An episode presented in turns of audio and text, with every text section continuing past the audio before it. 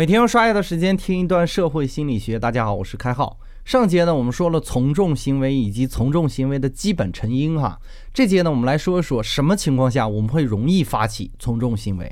第一种情况呢，如果你自己对某件事情越是怀疑不定，我们就越容易受到他人的影响，越容易发起从众的行为。举一个例子哈，比如在军队暴力的现象中呢，十八九岁的士兵相比二十五六岁的士兵呢，更容易被发起暴力行为的人所影响。很多社会暴力事件显示，从犯呢大多也都是十八九岁的孩子。原因很简单哈，在这个年龄呢，孩子对于对错的认识尚未完成，人生观和价值观呢在重新调整的阶段，所以呢容易被社会环境所影响。仔细回想一下啊，我最叛逆的时期呢，大约也是这个时间。而正是因为这个时期判断标准的模糊呢，所以更容易被一些容易给出答案的行为所影响。第二种情况呢，就是如果事情越是紧急呢，我们越是需要立刻产生行动，那么我们越是容易发起从众的行为。比如说考试前的大规模作弊行为就是这样嘛。在面对考试这样非常紧急的事情呢，而个人如果准备的不充分，就很容易受到周围作弊的同学的影响，而偏好于参与作弊行为。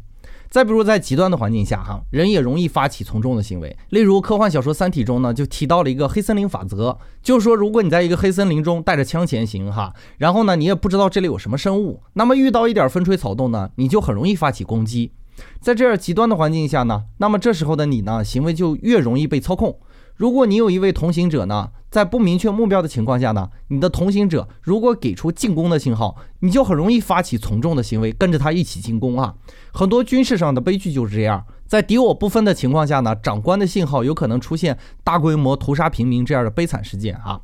第三种情况是，人更容易被专业的人员所引导。如果在判断模糊不清楚的情况下呢，我们容易因为专业人员的意见而发起从众的行为。比如，如果我们身体不适，就很容易听取医生的意见；如果家里安全存在隐患呢，就容易听取警察或者安保人员的意见。这也不难解释为什么很多人容易被电话诈骗。哈，通常情况下，电话诈骗分为两步。第一步呢，就是有一个人会打电话让你怀疑自己的行为触犯法律，或者家人的生命受到威胁。而接下来第二步呢，就是一个伪装专家出马，告诉你怎样会摆脱困境。很多人判断模糊呢，于是就容易被伪装的专家所引导。进入到诈骗人员的圈套当中。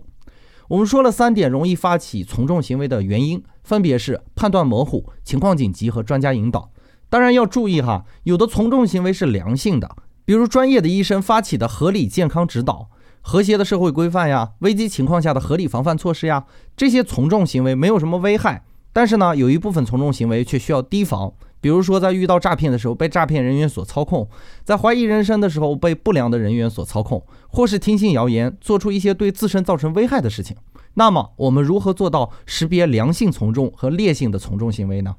说到底呢，三种容易发起从众的行为的原因，本质上都是判断出现模糊的时候，我们需要知道什么是对的，什么是错的的时候。对此呢，我们只能提升自己的认知哈，来获取独立思考的能力，那就是不断学习嘛，提高自己的识别能力，让自己在确信的环境下去怀疑，而不是在怀疑中寻找确定。再简单一点哈，打个比方，比如说学习，学习对吗？当然对，但是学习什么，怎么学习，这才是值得思考或怀疑的地方，而不是怀疑学习对不对，却相信这个世界上的各种各样的学习的方法。